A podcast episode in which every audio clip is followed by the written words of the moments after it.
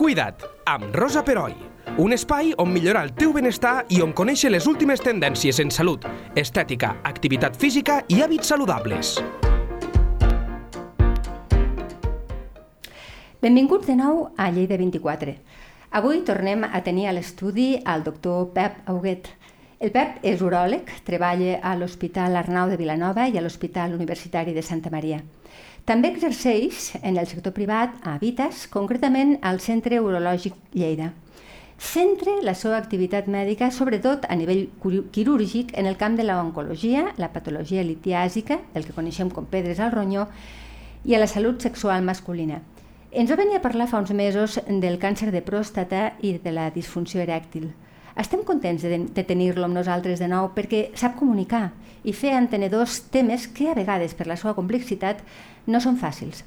Us emplaço a que escolteu, si no ho heu fet encara, els podcasts abans esmentats que trobareu penjats a la web. Avui ens parlarà d'un camp que cada cop està més present en la urologia, però també en la medicina en general. Ens referim a la cirurgia mitjançant la robòtica i el làser. Benvingut de nou, Pep, i, i moltes gràcies. Què tal estàs? Gràcies a vosaltres, merci per convidar-me. Um, com a uròleg, la teva activitat mèdica té bona part de cirurgia. De fet, ens vas proposar de parlar de la robòtica i el làser perquè cada cop s'utilitzen més. Sí, així és. Uh -huh. Aquestes tecnologies, eh, diríem que són la tecnologia... És la, la cirurgia del segle XXI, podria, podríem anomenar-la així una mica, perquè cada vegada s'està utilitzant més el, la robòtica, o encara és molt aviat per això? No, no, la cirurgia robòtica és actualment la cirurgia. És la cirurgia, ja no és del futur, sinó és la cirurgia del present. Jo crec que en el camp de les noves tecnologies, de les innovacions, d'estar a l'avantguarda dels nostres eh, avenços tecnològics, no es pot entendre el camp quirúrgic sense, sense el, el camp de la, de la cirurgia robòtica. Jo sóc una persona que, que vaig començar en el camp de la robòtica fa tot just 3 anys, que inicialment vaig ser molt crític perquè... Ah, sí? Sí, sí, sí, jo soc, en general soc una persona que soc molt crítica i en el camp quirúrgic vaig ser molt crític perquè nosaltres fèiem cirurgia mínimament invasiva, amb cirurgia laparoscòpica, uh -huh. després vam canviar a la laparoscòpia en 3D i jo vaig ser de les persones que quan vaig començar amb la cirurgia robòtica, tot i que estava encantat, no hi veia uns grans avantatges respecte a la laparoscòpia en 3D i et puc dir que, que, que m'he equivocat i que no passa res perquè siento. tres, tres anys més tard eh, sóc un defensor mm, bueno, ultrança de la cirurgia robòtica penso, com t'he comentat, que és la cirurgia del present però a més a més penso que eh, d'aquí 10 anys ja no farem laparoscòpia ja no farem Ho la haurà substituït. Ho haurà substituït del tot. Tots els quiròfans seran... Quan parlem de quiròfans em refereixo a quiròfans complexos, quiròfans en els quals doncs, hem de treure en el nostre camp, per exemple, la pròstata, o hem de treure un tros de ronyó, o en el camp de la cirurgia general, doncs, un càncer de colon, o en el camp de la cirurgia toràcica, un tumor al pulmó. Totes aquestes cirurgies, que actualment ja es fan i s'està implementant, fer-les per cirurgia robòtica, d'aquí 10 anys és que ni ens ho plantejarem. Tot serà cirurgia robòtica perquè no ens plantejarem fer alguna que no sigui amb cirurgia robòtica. Però clar, hem d'aclarir conceptes. Una cosa és la cirurgia robòtica, però després hi ha el que tu has comentat abans, 3D, la paroscòpia, la cirurgia per orificis eh, naturals del cos. Això no té res a veure amb la, la cirurgia robòtica. O sigui... Eh, sí, no, és a dir, si, si ens anem enrere, la cirurgia fa 30-40 anys es feia per cirurgia oberta, el que tots hem vist, no? Sí, Vull dir, fer un tall dale. amb bisturí i dale. Uh -huh. Després va passar, o va aparèixer la gran revolució als anys 80 amb la cirurgia laparoscòpica. Què vol dir la cirurgia laparoscòpica?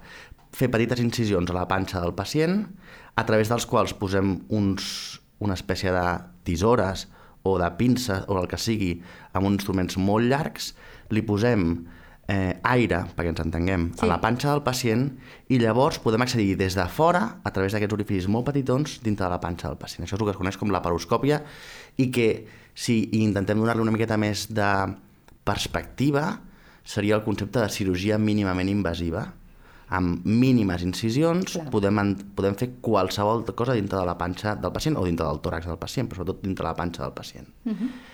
Aquestes, aquesta tecnologia laparoscòpica, que a poc a poc va anar eh, agafant més recorregut, més experiència, va fer un pas més endavant amb la cirurgia laparoscòpica en 3D. Igual que anem al cinema i veiem els dinosaures en 3D, com sembla que estiguin a punt de menjar-se Sí, a sí, nosaltres, sí, sí, evident. doncs això va passar en el camp de la, de la cirurgia.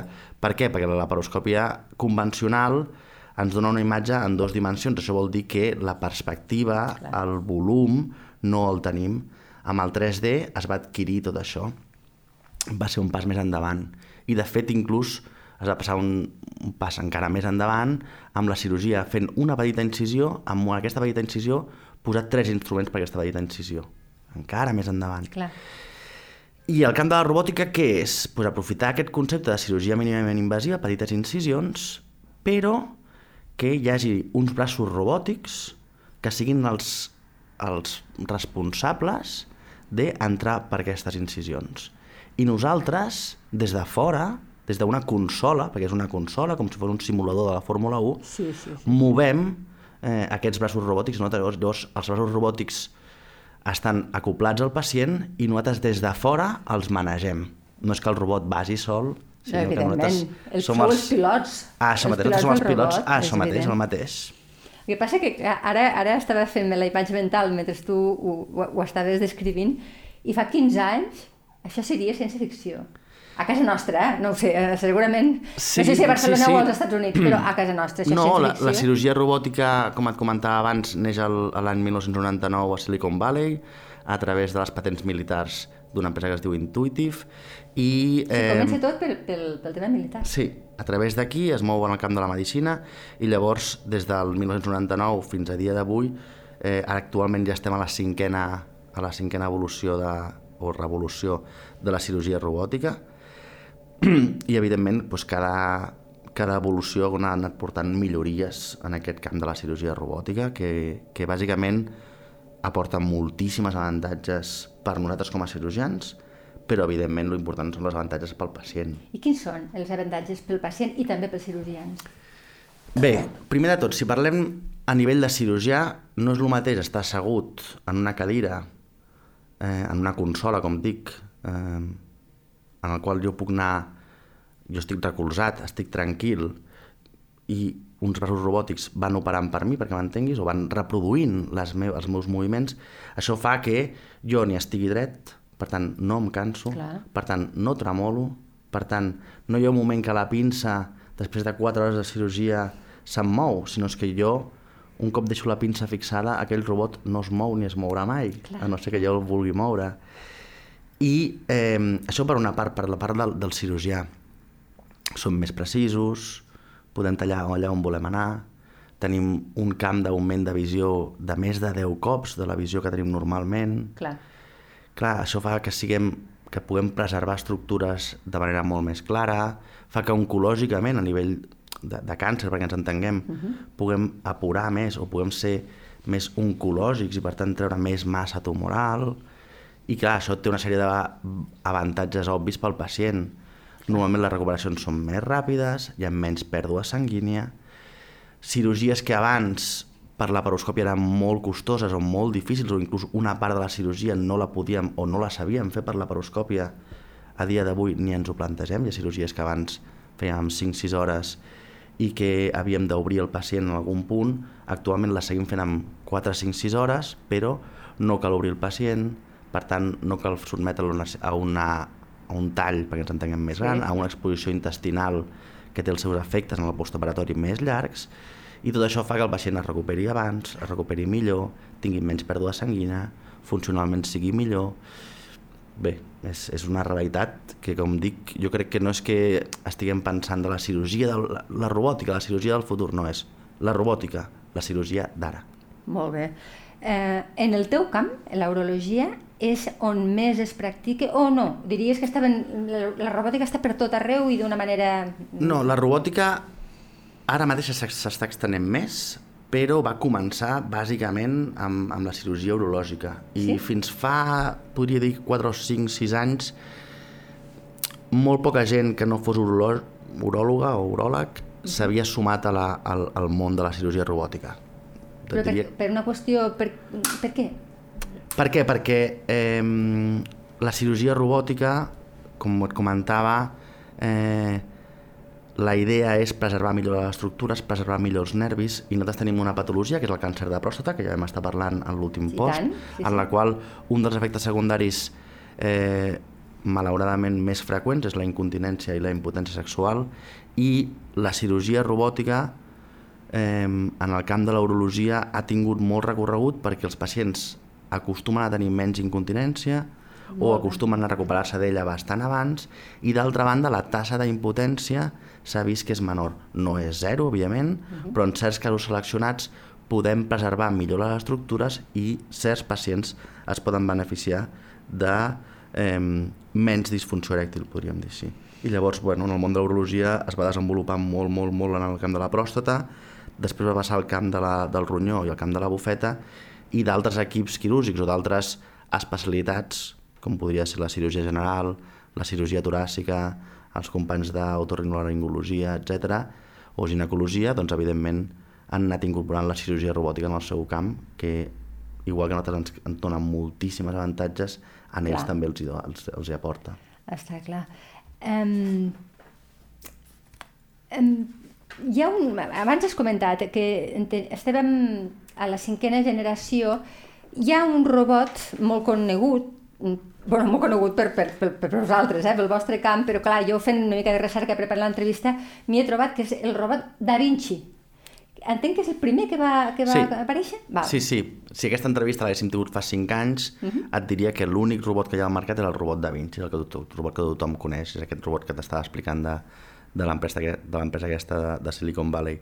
Eh, és el robot que, que va aparèixer inicialment, és el robot que ha tingut més generacions, eh, que hi ha, hi ha hagut més evolució, cada cop l'última edició, l'última el robot més nou que hi ha en el mercat, que és el robot que, que, que, que, és, que té més prestacions, podríem dir així, és el robot, el Da Vinci XI.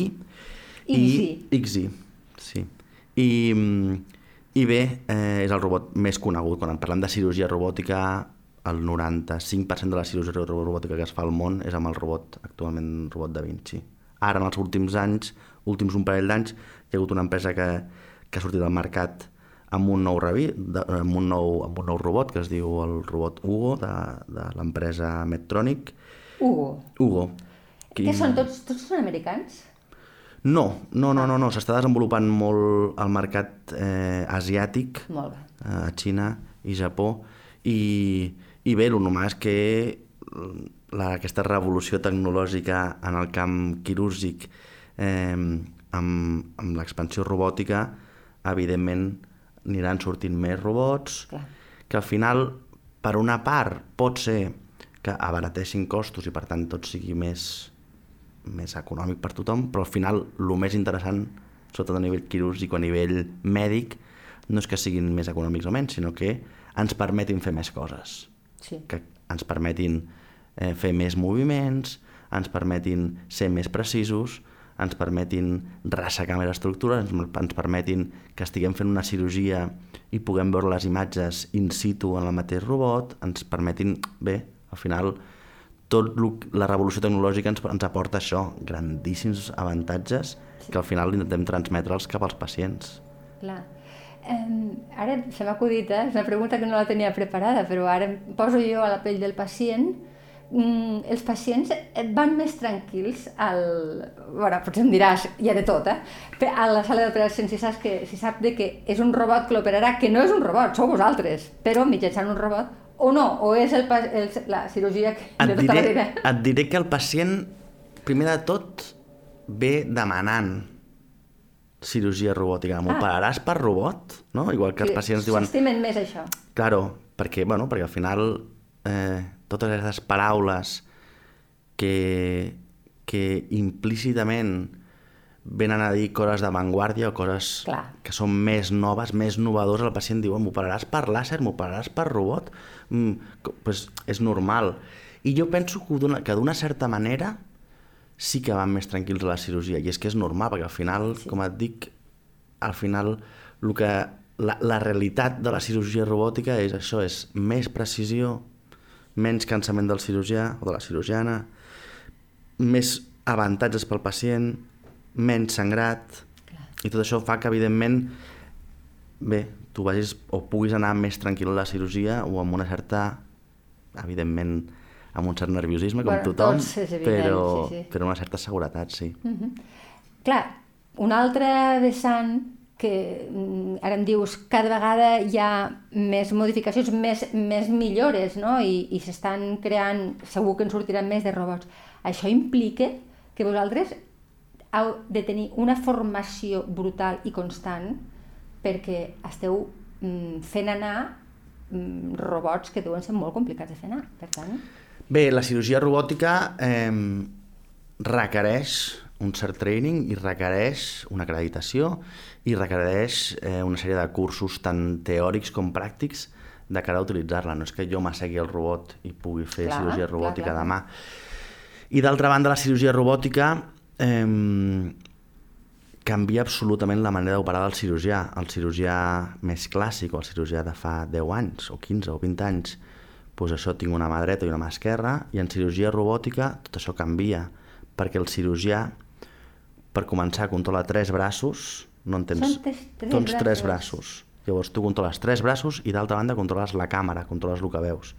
Per tant, podríem dir que és com si estiguessis conduint, que has d'estar pendent del volant, del canvi de marxa, de, igual no perquè és automàtic, però no, el canvi de marxa és manual, i dels pedals. Per, llavors, quan estem fent cirurgia robòtica, tenim uns pedals, uns pedals per tallar i per coagular, uns pedals per canviar d'instruments, uns, uns pedals per la òptica, per, per veure-hi, vale? Clar. per apropar-nos o allunyar-nos d'un camp quirúrgic, i d'altra banda tenim les mans per fer els- aquells moviments que vull que el robot eh, reprodueixi.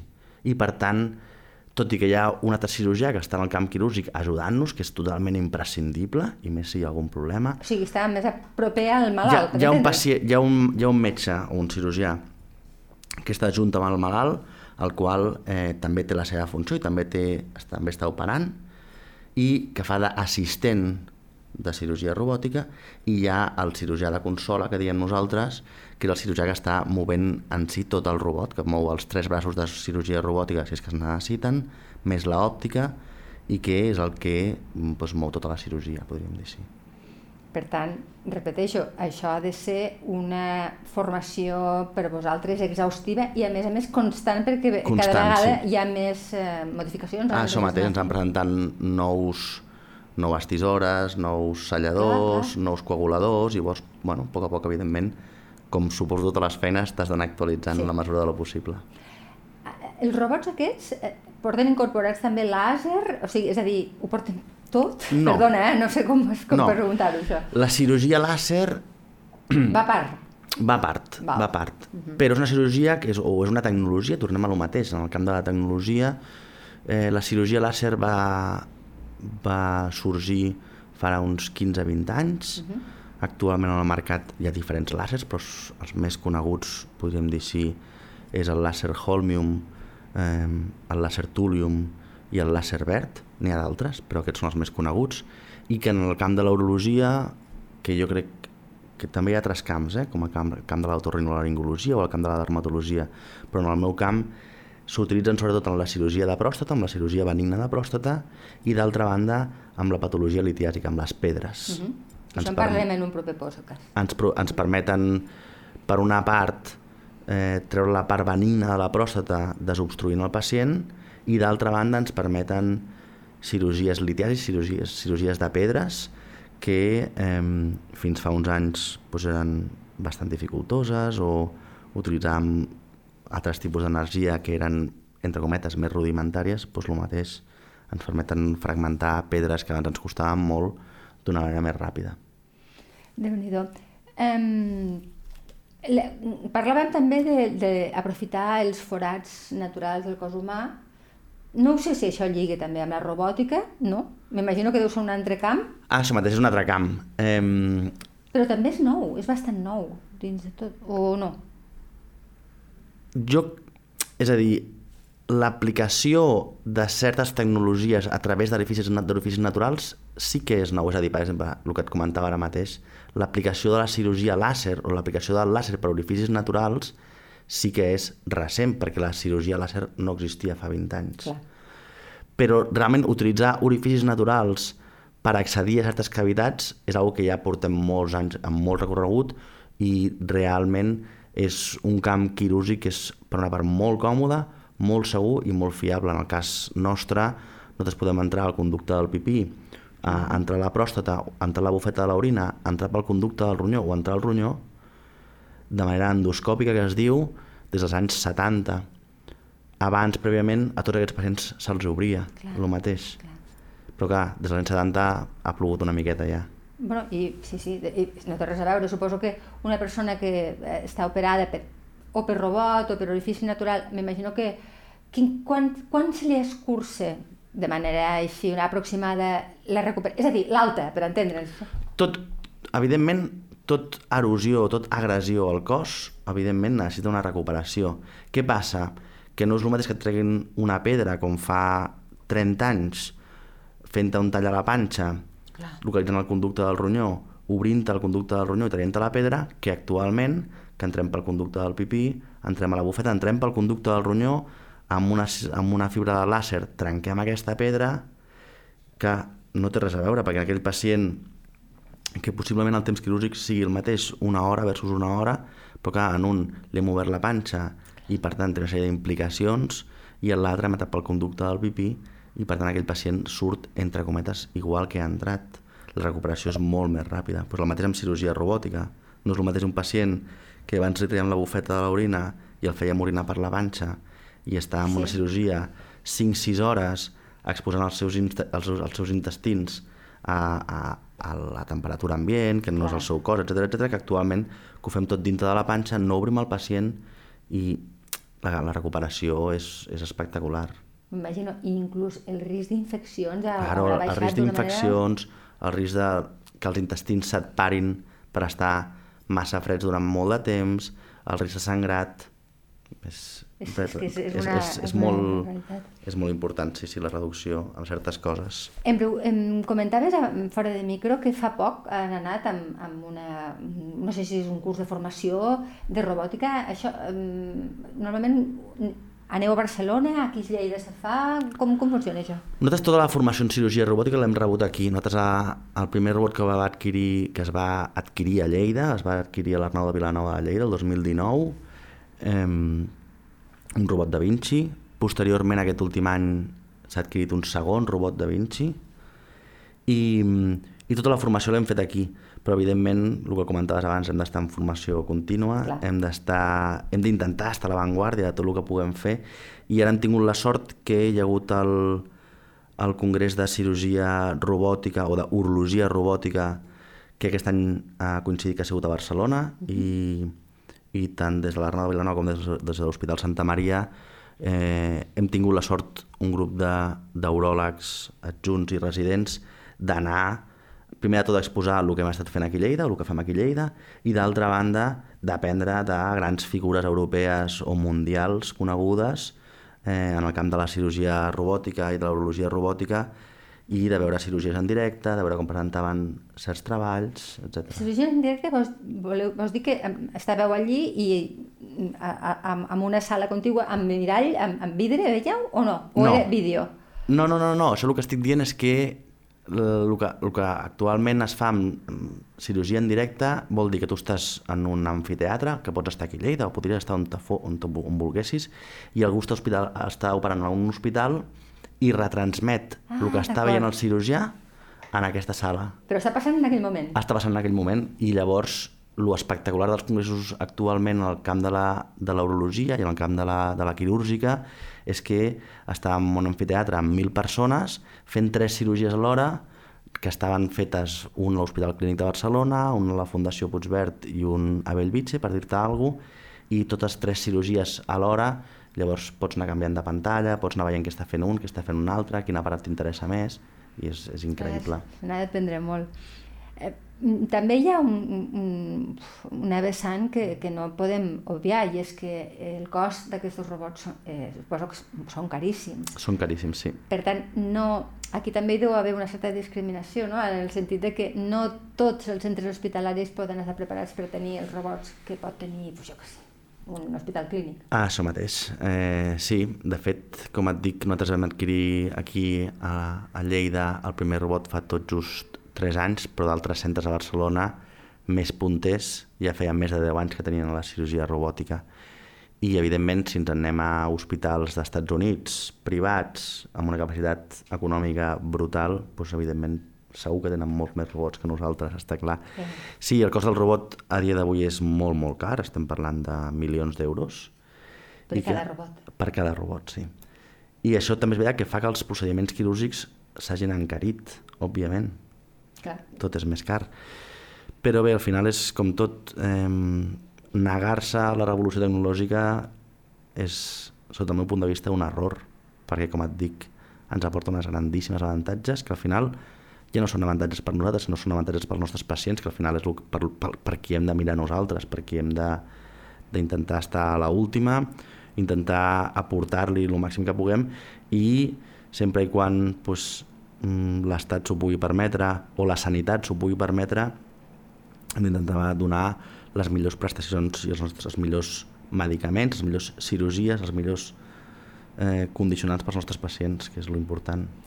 Clar, perquè a més a més, si un robot fa, té tants avantatges, ah, si mirem a la llarga, que això no ho solem fer, eh? perquè sempre ens quedem a la mirada curta, però si mirem a la llarga, tot el que s'estalvia després del sistema públic doncs amb, amb remeia coses que no que, que haguessin passat amb cirurgia convencional, al final potser mm, surt a compte. Sí, sí, surten els números, sí, sí, sí com bé dius, la, a vegades, malauradament, mirar a llarg termini és difícil i, i fer una sèrie d'apostes per certes coses que actualment són més cares però que ens poden donar un avantatge a anys vista és difícil de fer perquè el món va molt ràpid i ho volem tot ja, i sí. volem beneficis ja, i volem... La immediatesa, no? La immediatesa ja.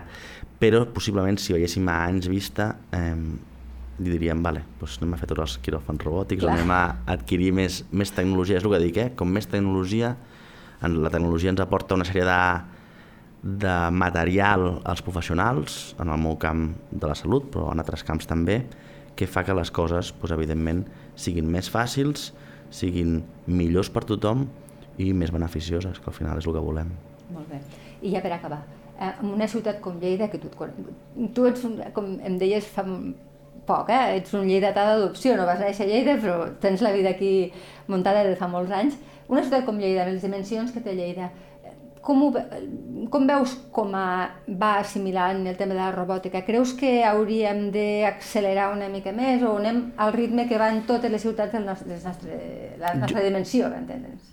Jo, sincerament, eh, com et comentava abans, soc molt crítica en general, però crec que en el camp de la robòtica penso que estem fent les coses molt, molt bé.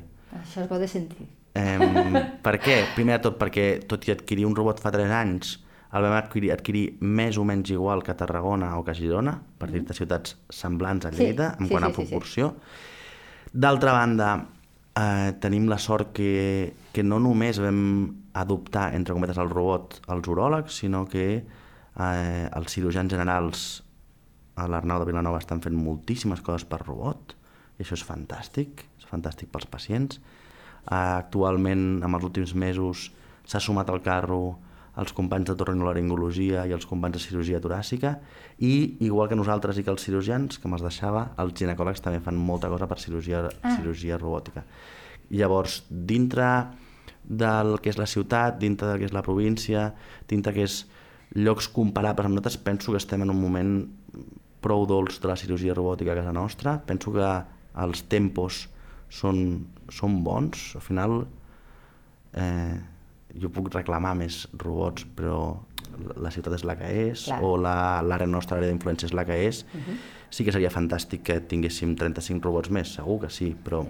Per demanar final, que no quedi, per demanar no? que no quedi. Però si, si intentem, bé, fer les coses o, o dir les coses com són i ser justos, penso que els timings que estem tenint són molt bons, els resultats en general són molt, molt bons i jo crec que s'estan fent les coses molt, molt bé.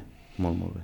Doncs mm, quedem-nos amb aquesta última bona notícia i Pep, t'agraïm com sempre que hagis vingut a explicar-nos-ho i també que ens ho expliques. Gràcies. Moltes gràcies a vosaltres. Merci. Cuida't amb a lleida24.cat